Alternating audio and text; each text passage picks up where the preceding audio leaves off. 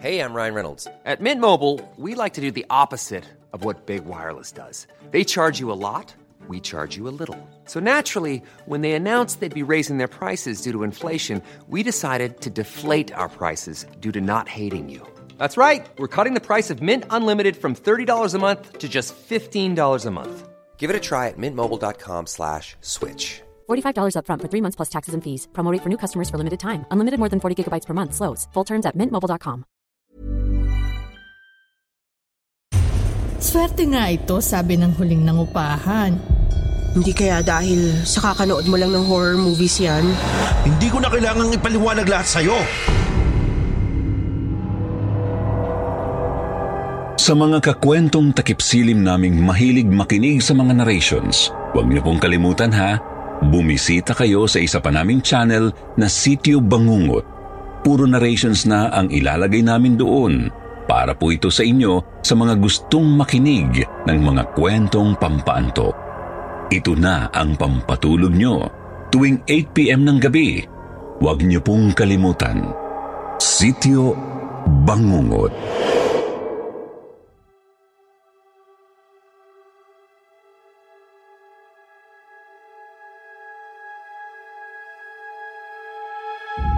Isang mapagpalang gabi sa lahat ng subscribers, fans, at listeners ng kwentong takip silim. Sir Marville, thank you for choosing my horror story to be featured in your YouTube channel. Malaking karangalan for me na maibahagi ko sa inyong lahat ang kwentong kababalaghan na nangyari sa buhay naming mag-asawa noong kami ay nagsisimula pa lamang na magsama. Tawagin niyo na lang akong Isha. Nagkakilala kami ng husband kong si Paul sa isang premiere night ng isang international horror movie sa isang sikat na sinihan sa Quezon City. Pareho kaming mahilig sa horror movies at stories ng asawa kong si Paul. Ang panonood ng horror movies ang naging bandingan naming dalawa. Ang horror movies ang dahilan kung bakit kami maagang naging magjowa. Hindi nagtagal, nagpasya na kami na magsama sa iisang bahay. Tandang-tanda ko pa, noong una kaming magrenta ng apartment sa Pasig.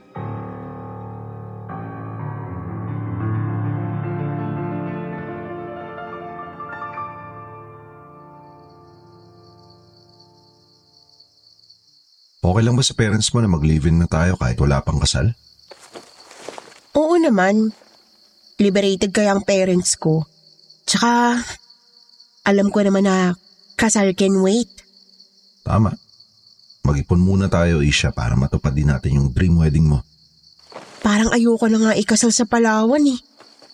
Parang mas bet ko na ikasal sa sementeryo. Mas gothic. Mas kakaiba. Well, nice idea. Wala pa ako napapanood na ganun sa horror movies eh. I'm not joking, Paul. Gusto ko ikasal sa sementeryo. Ano yun? Alam mo, kagabi pa yan. Last night, ganitong oras din. May narinig akong nagbabasag sa itaas eh. When I checked it, basag-basag na yung mga rebulto ni Mama Mary sa altar. May multo yata sa bahay na to eh. Hindi yata Isha. May multo talaga sa apartment na to. Kasi nung unang gabi pa lang natin dito, nakakita na ako ng babaeng nakaputi. Saan? Sa loob ng room natin. Hindi kaya dahil sa kakanood mo lang ng horror movies yan? My God! Paul! Ano yun? Sandali. Dito ka lang, titignan ko.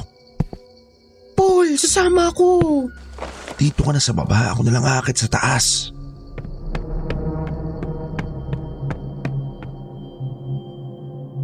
Paul, ano na? Ano nangyayari dyan? Isha, yung kama natin, nakalutang sa kisame.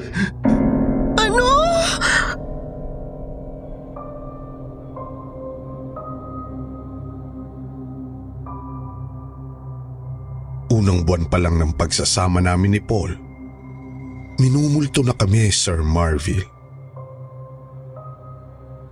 Lumipat kami sa bagong apartment sa Taytay Rizal. Pero ganun pa rin ang na-experience namin.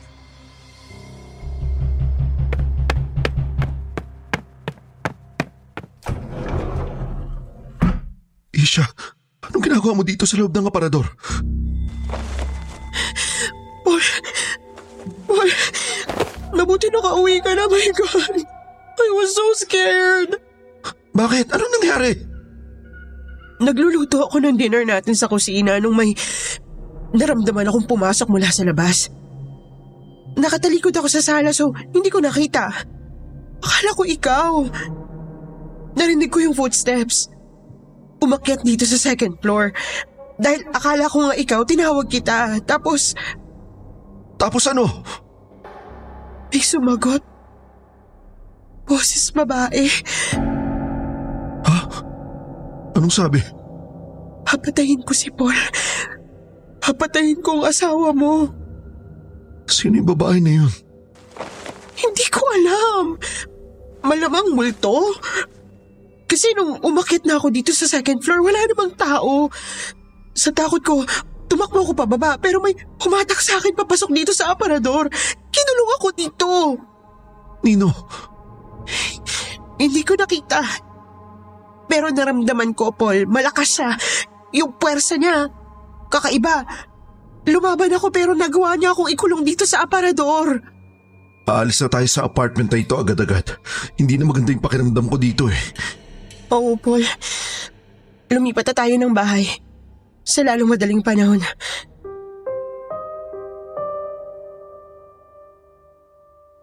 agad kaming naghanap ng bagong apartment na malilipatan. Tumingin kami sa mga ads sa internet. Sinuyod namin ang buong Maynila, Mandaluyong, Makati, hanggang Quezon City. Pero mahalang renta. Hanggang sa napadpad kami sa isang probinsya na malapit sa Fairview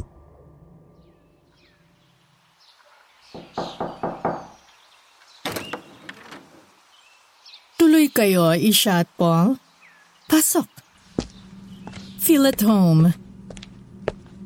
Thank you, Miss Lilibeth. Medyo malayo pala tong bahay na pinaparenta niyo, no?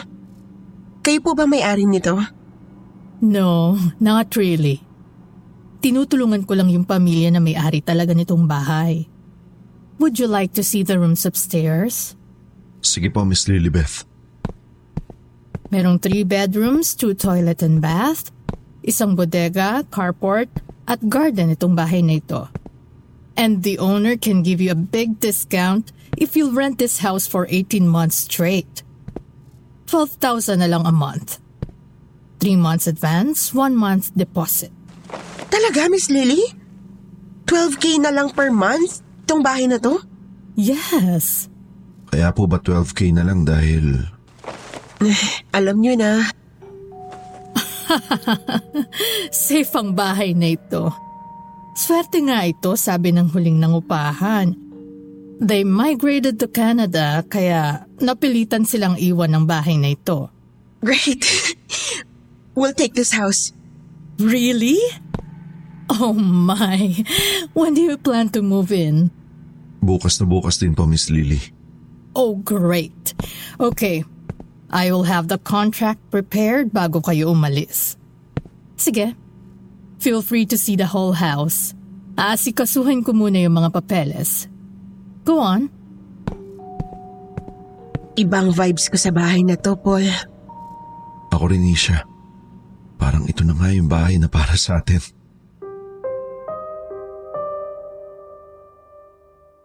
Nakakita kami ng malaking bahay na paupahan sa bandang Bulacan. Maganda ang bahay at mura lang ang renta. Kaya doon namin napagdesisyonan ng asawa kong si Paul na tumira. Sa awa ng Diyos, noong unang buwan pa lang namin sa pangatlong bahay na nilipatan namin, ay wala kaming naramdamang katatakutan ni Paul mula sa bahay. Walang multo na gumagambala sa amin maliban sa isang bagay.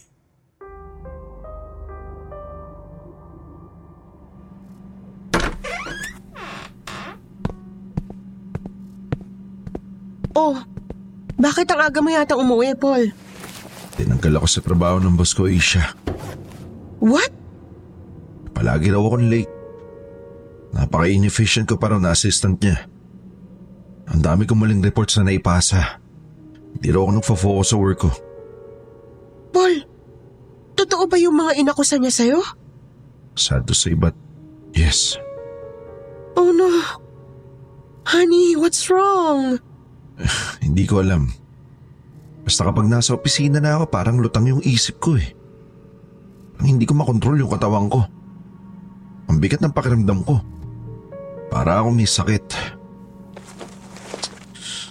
O yan, nasabi ko na. Baka hindi ka talaga masaya na maging assistant ng isang marketing head. Bakit hindi ka nalang bumalik sa ospital? I-practice mo ulit ang pagiging nurse mo. Isha, wala na akong lisensya, remember? Bakit ka ba talaga tinanggalan ng lisensya? Hindi ko na kailangang ipaliwanag lahat sa'yo. Bakit mo ako sinisigawan, Paul? Gusto ko lang naman malaman ang totoo ah. Eh, nangingialam ka na naman sa buhay ko eh. Bakit hindi ikaw magtrabaho ha? Para maramdaman mo yung nararamdaman ko. Nagsimula kaming mag-away ni Paul, Sir Marville. Nagsimula kaming malasin sa buhay. Nawalan kami ng source of income. Lalo na ng tamarin at mawalan ng gana si Paul na maghanap ng bagong trabaho. Hindi na kami madalas mag-usap ng asawa ko. Bigla siyang nagbago ng ugali. Naging sluggish siya at pessimistic. Nagsimula siyang uminom at manigarilyo. Ayaw na niya akong kausapin. Kung kakausapin man niya ako, nauuwi yon sa isang bangayan at malaking away.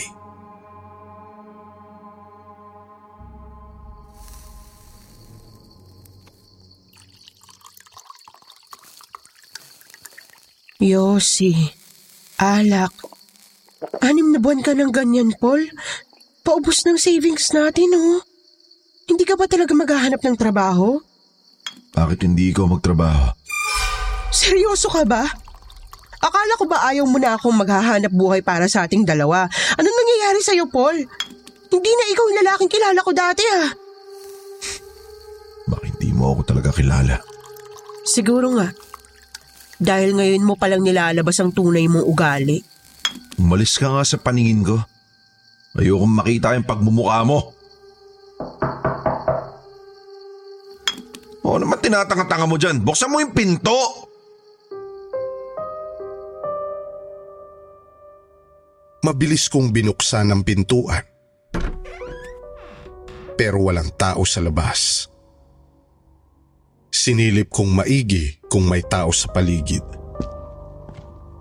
Hinanap ko ang taong kumatok hanggang sa makalabas ako ng gate. Maya-maya pa, narinig ko na lang ang malakas na pagsara ng pintuan namin.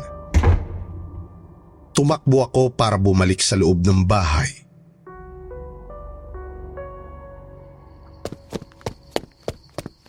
Paul! Buksan mo tong pinto! Paul! Bakit mo sinara yung pinto? Madilim na dito sa labas ah! Buksan mo to!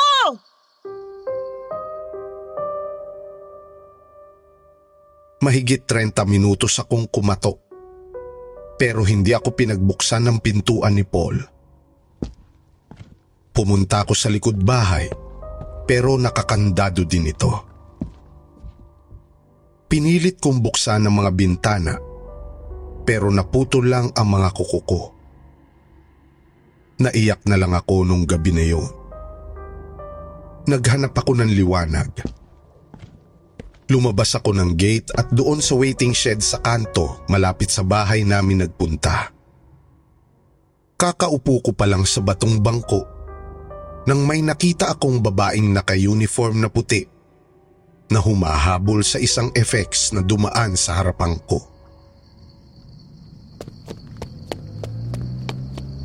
Manong, para! Para! Sasakay ako! Oh, shit. Shit talaga. Ano yun, miss? Yung kaliviin ko. Shit na malagkit. Oh, nag-away ba kayo? Bakit namumuli ang mga mata mo? Pinaiyak ka ba niya? Not really. Wala to. Napikon lang ako kay Paul. Si, si Paul ba yung live-in partner mo? Oo, Life is full of twists and turns. Parang horror movie. you also like horror movies? Oo naman. Bata pa lang ako, nanonood na ako ng gory and paranormal themed movies. Evil Dead, The Exorcist, Poltergeist, The Others, Sixth Sense. Name it, I have watched it. Wow, cool. Pareho pala tayo. Hindi tayo pareho, Isha. You know my name? Kakilala ko yung babaeng nagpapanat ng bahay niyo ngayon. She told me your name. Ah, si Miss Lilibeth? Oo nga. Nice to meet you. What's your name pala? Raquel. Short for Miracle. Nice name. Miracle. Saan ba punta mo? Papasok ka ba sa school? Walang school ng alas dos ng madaling araw. Duty ako ngayon sa ospital. Nurse ako. Kaso dumaan na yung FX na sasakyan ko. Baka mag-taxi na lang ako. Ano yung nasa pulso mo? Tattoo ba yan? Oo. Mga marka ng pagsusuicide na pilit kong tinatakpan ng tinta. Oh, Raquel! Bakit ka naman nag-suicide? Alam mo yung mga astig kunwari sa horror movies? Mga pakul na hindi naniniwala sa monster o multo. Yung mga mayayabang nakupal na unang namamatay sa kwento. Ako yun. Ganun ako sa totoong buhay. After kong magpakamatay, na-realize ko kung gaano kasakit yung ginawa ko. Bigla akong natakot mamatay. Ayoko nang mamatay bigla.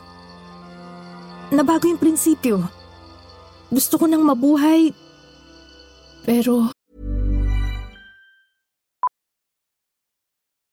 Millions of people have lost weight with personalized plans from Noom, like Evan, who can't stand salads and still lost 50 pounds.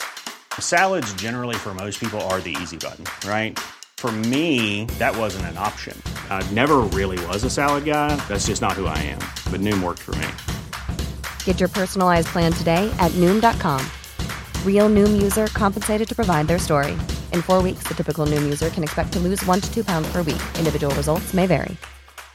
I'm Sandra, and I'm just the professional your small business was looking for. But you didn't hire me because you didn't use LinkedIn jobs. LinkedIn has professionals you can't find anywhere else, including those who aren't actively looking for a new job but might be open to the perfect role, like me. In a given month, over 70% of LinkedIn users don't visit other leading job sites. So if you're not looking on LinkedIn, you'll miss out on great candidates like Sandra. Start hiring professionals like a professional. Post your free job on linkedin.com/people today. Pero, kailangan ko na umalis. Late na ako sa duty ko.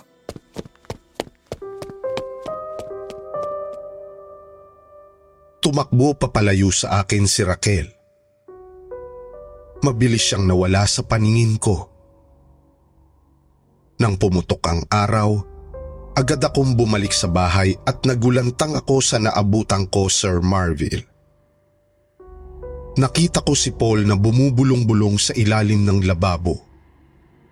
Hawak niya ang matalas na kutsilyo. Hinihiwa ang pulso niya.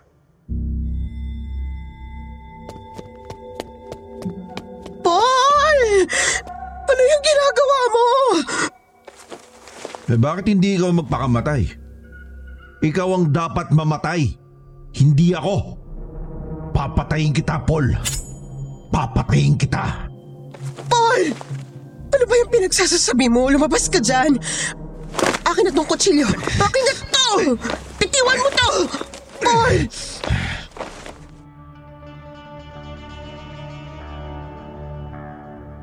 Biglang binitawan ni Paul ang inaagaw kong kutsilyo. Napahiga ako sa sahig ng lababo na hawak ang talim ng kutsilyo. Bigla na lang tumalon si Paul at inapakan ako sa dibdib. Napasigaw ako ng sobrang sakit. Parang nadurog ang mga ribs ko. Papatayin ko si Paul. Papatayin ko siya. Paul! Saan ka ba pupunta? Hinabol ko si Paul hanggang sa kwarto namin sa second floor. Pero mabilis niyang ikinandado ang pinto. Wala na akong nagawa, Sir Marvin. Kung hindi ang hintayin siyang buksan ng pinto.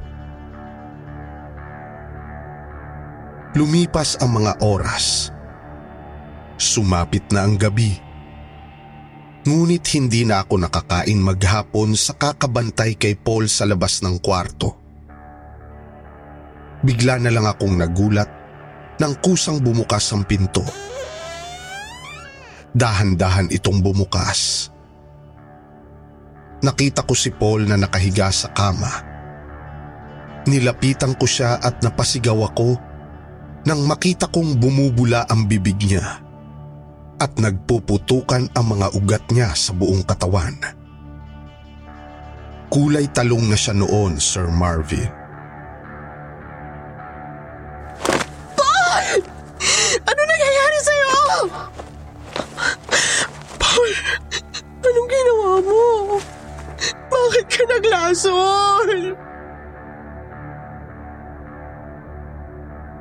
Natigilan ako sa kasisigaw nang bigla akong nakarinig ng kakaibang boses. Isang pamilyar na boses na nagmumula sa tiyan ni Paul. Yes, Sir Marvin.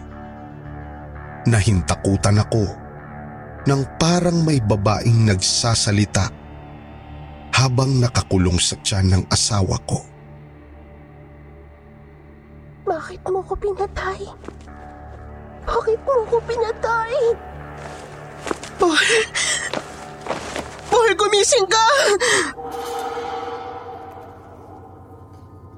At parang isang eksena mula sa horror movie. Bigla na lang bumangon sa kama si Paul at sumigaw ng napakalakas. Isang sigaw na tanging demonyo lang ang makakagawa. Nakakabingi. Nakakatakot. Hindi kita pinatay!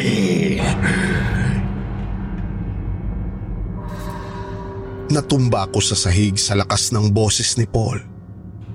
Hingal na hingal siya ng mahimasmasan. Niyakap niya ako at nanginginig na binulungan. Isha, Isha, huwag mo akong iiwan. Natatakot ako. Naririnig ko siya. Ayaw na niya akong iwanan. Sino? Yung babaeng nakaputi. Nandyan siya palagi. Hindi ko siya nakikita pero nararamdaman ko siya. Anong ibig mong sabihin, Paul? Nandito siya eh, sa loob ng tiyan ko. Humingi ka ng tulong, Isha. Dalhin mo ako sa albularyo, sa espiritista, sa medium. Ano? Pero hindi tayo naniniwala sa mga ganon. Iba na yung pakiramdam ko. Bago niya ako patayin, kailangan maunahan natin siya, Isha. Sige, kumalma ka. Hihingi ako ng tulong. Dito ka lang. Nagtatakbo ako papalabas ng bahay nung madaling araw na yun. Nanginginig ako sa takot nang muli kong makita si Raquel sa waiting shed kung saan ko siya nakilala nung nakaraang madaling araw. Nag-aabang siya ng FX nang lapitan ko siya. Raquel! Raquel! Tulong! Kailangan ko tulong mo. Anong nangyari sa'yo? Bakit namumutla ka? Tamang-tama. Nurse ka, di ba? Pwede mo bang tingnan ang asawa ko? Bumula ang bibig niya kanina para siyang nalason. Nagdideliryo siya kung ano-anong sinasabi niya. Shh! Kalma lang, Isha. Nasaan ba ang asawa mo? Nasa kwarto, sa bahay. Help me, Raquel, please. Halika, puntahan natin ang asawa mo. Nagmamadali kong niyaya si Raquel papunta sa bahay. Pagpasok na pagpasok namin sa bahay, biglang namatay ang mga ilaw. Ha? Anong nangyari? Hindi ba ganyan ang nangyayari kapag patapos na ang horror movie? Lahat ng characters nagpapatayan sa dilim. Nasaan ang pasyente? Pa- pasyente? Sa itaas.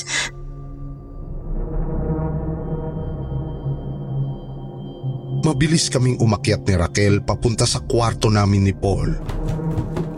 Hindi pa nakakapasok si Raquel sa loob. Nagsisisigaw na ang asawa ko. Isha! Nandiyan na siya! Nandiyan na siya, Isha!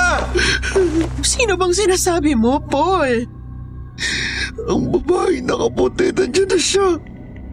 Papatayin niya ako, Isha! Papatayin niya ako! Papatayin ako ng babaeng nakaputi! Si Raquel ba yung babaeng nakaputing sinasabi mo? Nurse si Raquel kaya nakaputi siyang uniform. Tama ka. Ako nga ang babaeng nakaputi. Nakaputing patient's gown ako nang makilala mo ako sa isang ospital. Nakaputi ka rin noon, di ba? Ikaw ang nurse ko noon. Natatandaan mo ba? Raquel? Anong? Siya ang babae nakaputi na gusto akong patayin. Ako ang babaeng nakaputi na pinatay mo sa ospital. Tama ka. Ako nga ang babaeng nakaputi na pasyente noon sa ospital. At ikaw ang nurse. Natatandaan mo pa pala ako? Ako ang babaeng suicidal na nakiusap na mabuhay ulit. Pero pinatay mo ng ganong kabilis ng injectionan mo ko ng maling gamot. Bakit mo ako binigyan ng maling gamot? Paul, totoo bang narinig ko? Kaya ba, kaya ka ba tinanggalan ng lisensya dati? Dahil, oh my God, Paul, Oo. Tinanggalan ako ng lisensya at binan sa lahat ng ospital dahil sa malpractice ko. Nagkamali ako ng pagturok ng gamot. Naipagpalit ko yung gamot niya sa gamot ng ibang pasyente. Nalaso ng katawan ni Raquel. Takot na takot ako noon. Hindi ko alam ano gagawin ko. Pero nahuli pa rin ako ng CCTV cameras. Nakiusap ako sa mga magulang ni Raquel na huwag akong ipakulong. Nakiusap ako. At pinatawad naman nila ako at hindi na pinakulong. Pero hindi kita mapapatawad kahit kailan. Buhay ang kinuha mo sa akin. Buhay din ang kukunin ko sa'yo! Raquel, wag! Nakikiusap ako. Please! Papatayin kita, Paul! Papatayin kita! Isang malakas na puwersa ang nagtulak sa akin papalabas ng kwarto, Sir Marville. Tulad ng mga nangyayari sa mga horror movies, halos ikabaliw ko yung naranasan ko nung mga oras na yon. Surreal ang lahat. parang panaginip.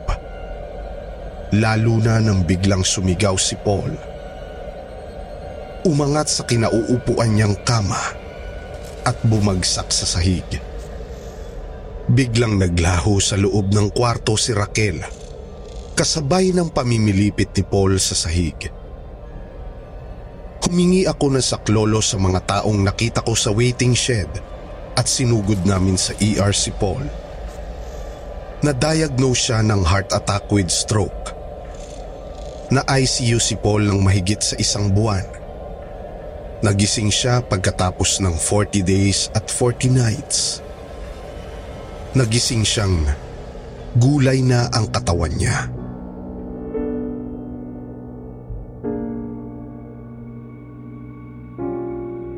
Nang makauwi kami sa bahay, ay mag-isa kong inalagaan ang asawa ko, Sir Marville. Naisipan kong lumipat na ulit ng bahay at tumira na lang sa mas malapit sa bayan para mas convenient sa akin sa oras ng emergency. Kinausap ko si Miss Lilibeth isang araw.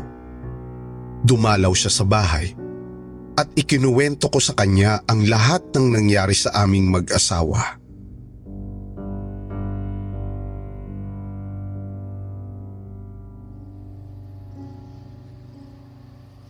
Babaeng nakaputi? Yun ang description ni Paul sa babaeng nagpapakita sa kanya bago siya nagkaganyan, Miss Lilibeth. Are you saying nakasalanan ng bahay na ito kung bakit minumulto ang asawa mo? Pakiramdam ko, Miss Lilibeth. Kasi nakausap ko pa yung babae bago ko nalaman ng totoo. Yung huling nagrenta dito, nagsabi rin sa akin na may nakikita raw silang babae sa bahay na ito. Pero hindi nakaputi. Sino raw yung nakikita nilang multo dito sa bahay?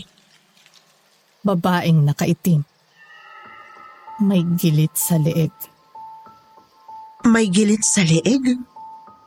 Namasakor ang pamilya nila sa bahay na ito. Yung nanay, ginilitan sa leeg. Meron silang lumang family picture. Nakasabit sa altar sa itaas. Yun ba yung portrait na nakatakip ng puting kumot sa altar? Yes, yun nga. I have to go now, Isha. Isa lang ang mapapayo ko. Huwag na kayong lumipat. Hindi naman lahat ng nangyayari sa tao ay dulot ng mga multo sa bahay. May mga taong sadyang haunted na talaga. Kahit saan pa sila tumira. At ganun siguro ang case ng asawa mong si Paul. Ciao, Isha. See you.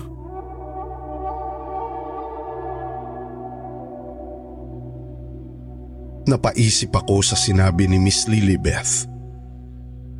Pagkaalis niya nung hapon na yon, ay naisipan kong ikalma ang sarili ko.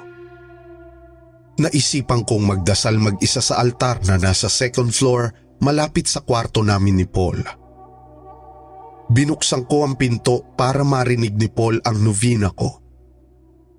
Nagtirik ako ng maraming kandila at tinanggal ang takip ng family portrait ng dating may-ari ng bahay na tinitirhan namin. Lumuhod ako at ipinikit ang aking mga mata bago ako nagdasal.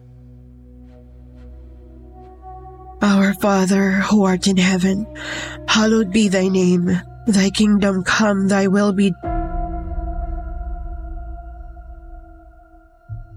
Pero bigla akong natigilan nang mapatitig ako sa babaeng nakaitim sa family portrait. Tinitigan ko ng malapitan ng picture at hindi ako pwedeng magkamali sa nakita ko, Sir Marville. Kilala ko yung babae. Miss Lilibeth?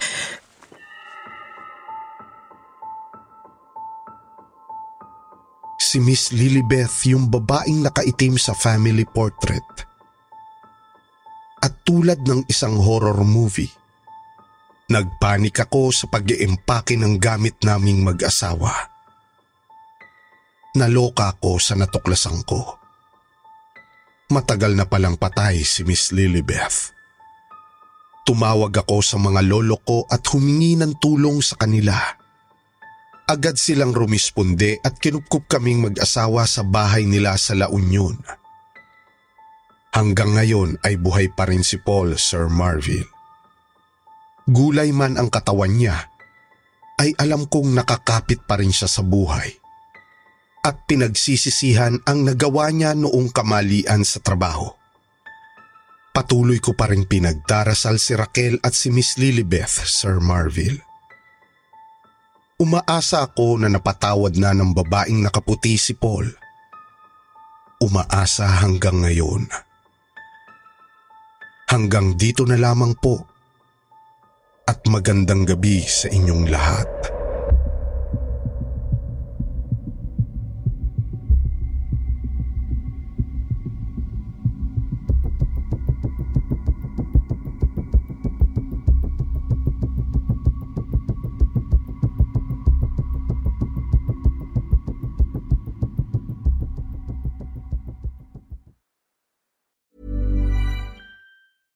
Even when we're on a budget, we still deserve nice things.